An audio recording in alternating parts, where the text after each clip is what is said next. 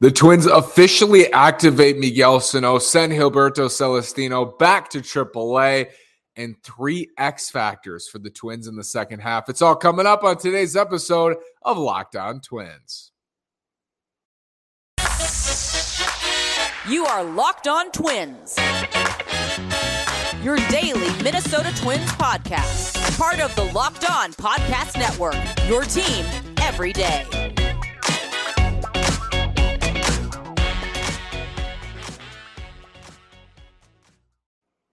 And welcome to the Locked On Minnesota Twins podcast. Today is Monday. What day is it? July 25th. And I'm your gracious host, Nash Walker. Thanks for making Locked On Twins your first listen every day on the Locked On Podcast Network, where it's your team every day. Again, Nash Walker, been writing at Twins Daily for four seasons, been hosting this podcast on a daily basis for three seasons now and three off seasons and a COVID season and a lockout season, and the Twins are in first place. And I'm excited to join you today to discuss a big decision. Miguel Sano activated from his rehab assignment, joins the big league roster. Gilberto Celestino sent back to AAA, and then the three X factors for the Twins in the second half. I've narrowed it down to three guys in the second half who I'm watching very closely, who I think have the biggest say of how this second half goes in terms of their performance. This is 1 through 26. It's a 1 through 40 operation through an entire season, 162 games. I've identified three guys in the second half who could change the Twins' fate or at least have a big hand in their second half. First, Miguel Sano activated. He is not one of my X factors, but he could be an X factor for the Twins here.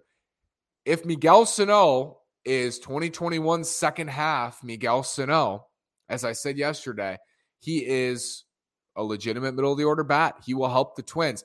Now, people are worried that Alex Kirilloff and Jose Miranda are going to lose playing time. And I'm not worried about that because I don't think it's going to happen. I agree that those two should absolutely not lose playing time to Miguel Sano. And I don't think they will. And I think tomorrow you'll see how that's going to work. Ethan Small is a lefty. He's starting for Milwaukee, at least listed as the probable bad lefty. So a good start for Miguel Sano to get in against uh, you know a lefty who has not had good results. I think Sano will play first base. They're going to get him on his feet day one, first baseman. DH will be Jose Miranda, and third base will be Gio Urshela. And Luis Arraez doesn't start against lefties anyway, so he's not going to start.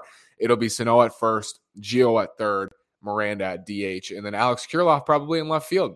I think that's what you're looking at tomorrow for the Twins with Kyle Garlick and right, Buxton hopefully back in center, Correa at short, Polanco at second. I think that's the the group you're looking at. Gary Sanchez behind the dish. That's how they're going to do it.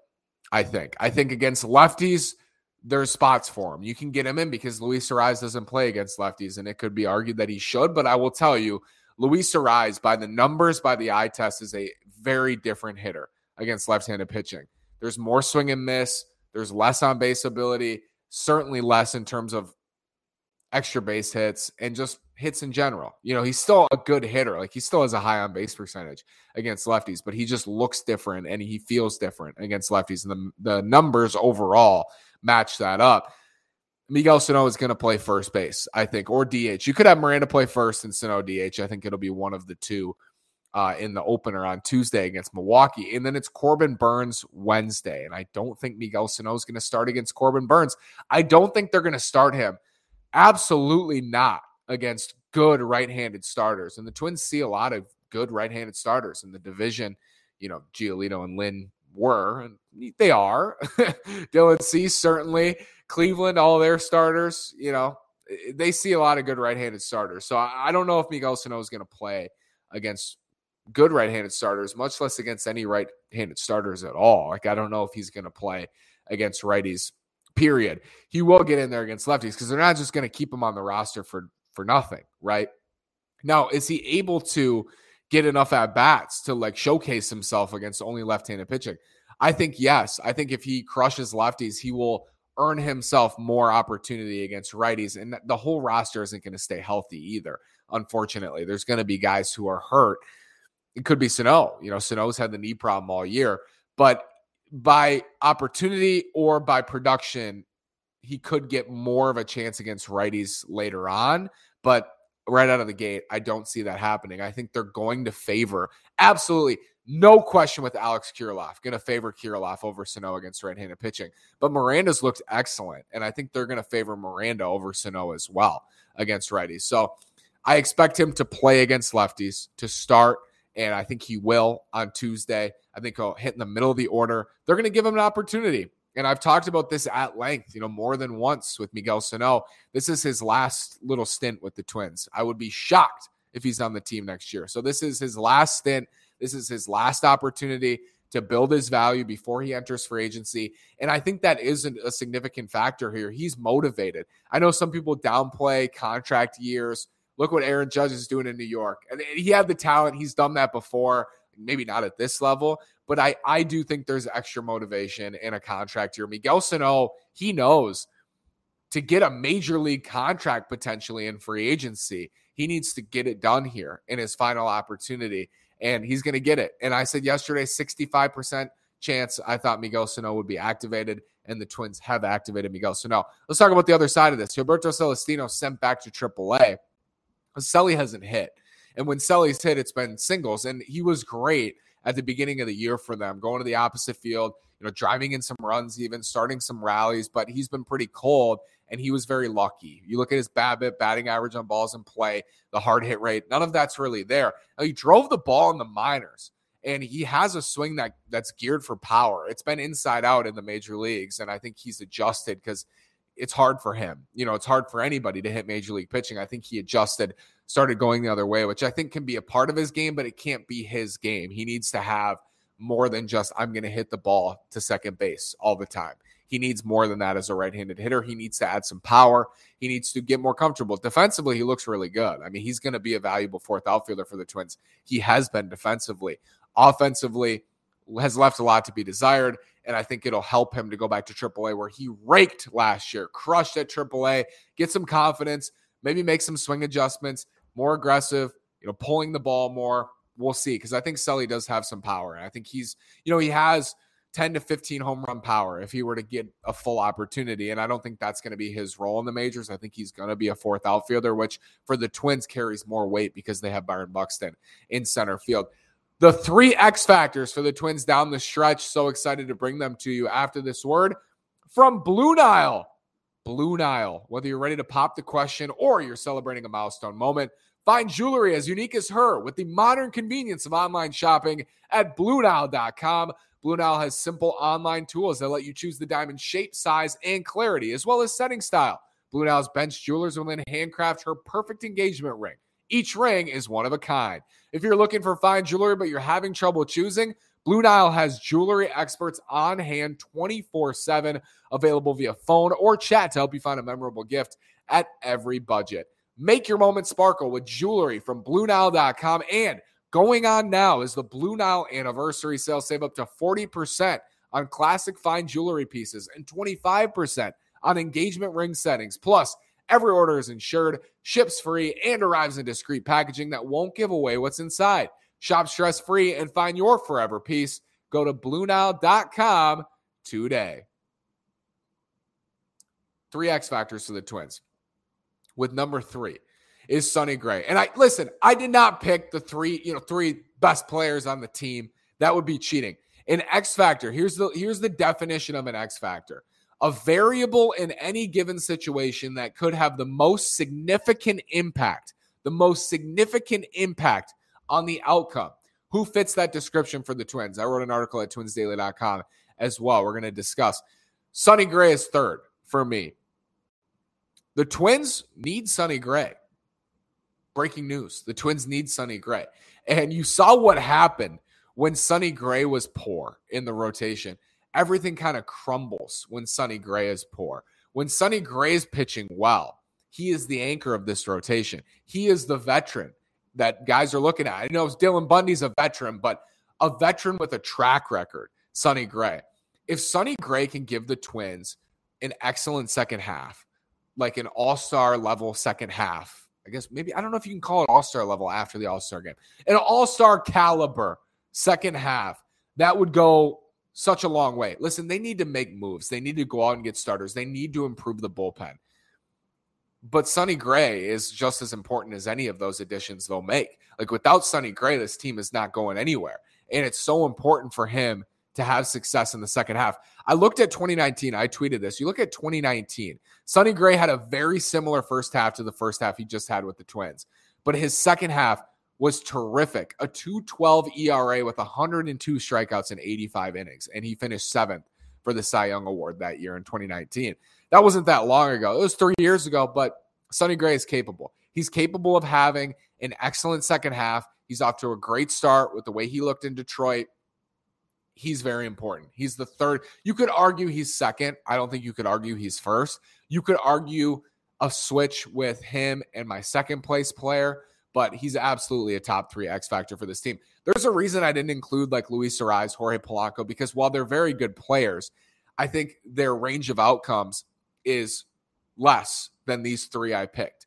And Sonny Gray, because the rotation needs help, he's very important to the rotation. Second place, Carlos Correa, the second biggest X factor for the Twins in the second half of the season. For this reason, I think we've seen flashes of Carlos Correa I think we've seen moments. I think we've seen weeks and months even where he's very good. But it, he had a shortened spring training. He got off to a very slow start. He got COVID. He got hit in the finger and was out for a while. We haven't seen him unleashed yet. And I don't think Twins fans have been treated to who Carlos Correa is on like a daily basis because he's been out and he's on pace for about four wins above replacement in 122 games. He's on pace to play only 122 games because he lost so much time. If he's healthy in the second half, this dude posted 7.2 wins above replacement last year and saved 20 runs for the Astros. He didn't get any worse. He's 27 years old. He's in his prime. He saved two runs so far for the Twins defensively, and he's on pace for four wins above replacement. I think Carlos Correa is, is going to have a huge second half and he would absolutely be my pick to be the Twins MVP in the second half. That's to take nothing away from Byron Buxton or Jorge Polanco or Luis Arraez or anybody else or Sonny Gray or Joe Ryan or whoever they acquire. I just think Carlos Correa, you can't hold him down for long if he's healthy. And he's going to rack up defensive runs saved. He's going to rack up offensive production. You look at his OPS plus, it's the exact same as it was in Houston last year, and he was a you know MVP candidate. It was unbelievable for Houston last year, and is an unbelievable player. And also, of course, he's an X factor. You look at I tweeted this today.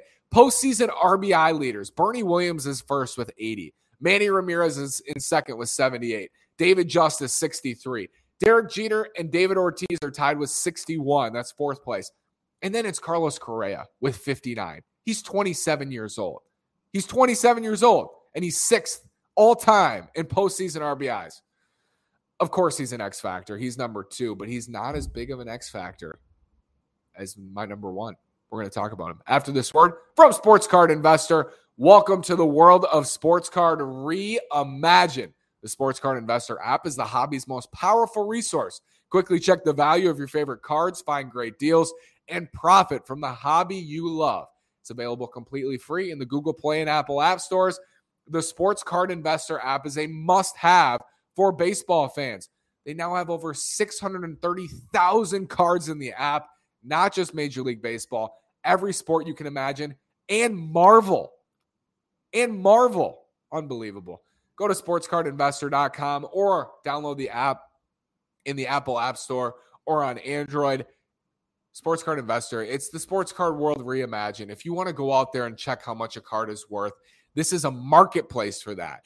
2022, everything is possible with Sports Card Investor. Go check it out today. My number one X factor is the ultimate X factor. He is the Twins' heart and soul. He is the guy. It's Byron Buxton.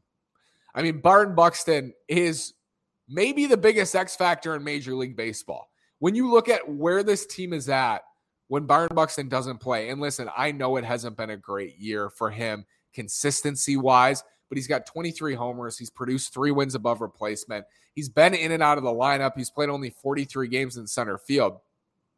You look, even though he's played only 43 games in center field, he's still tied for the league lead out there with seven outs above average. He saved five runs in 43 games. That's good for fifth in the American League among center fielders who spent at least 350 innings out there.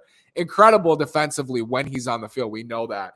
And then at the plate, what he's capable of doing, the stretches he's capable of putting together. we've seen months where Byron Buxton is the best hitter in baseball.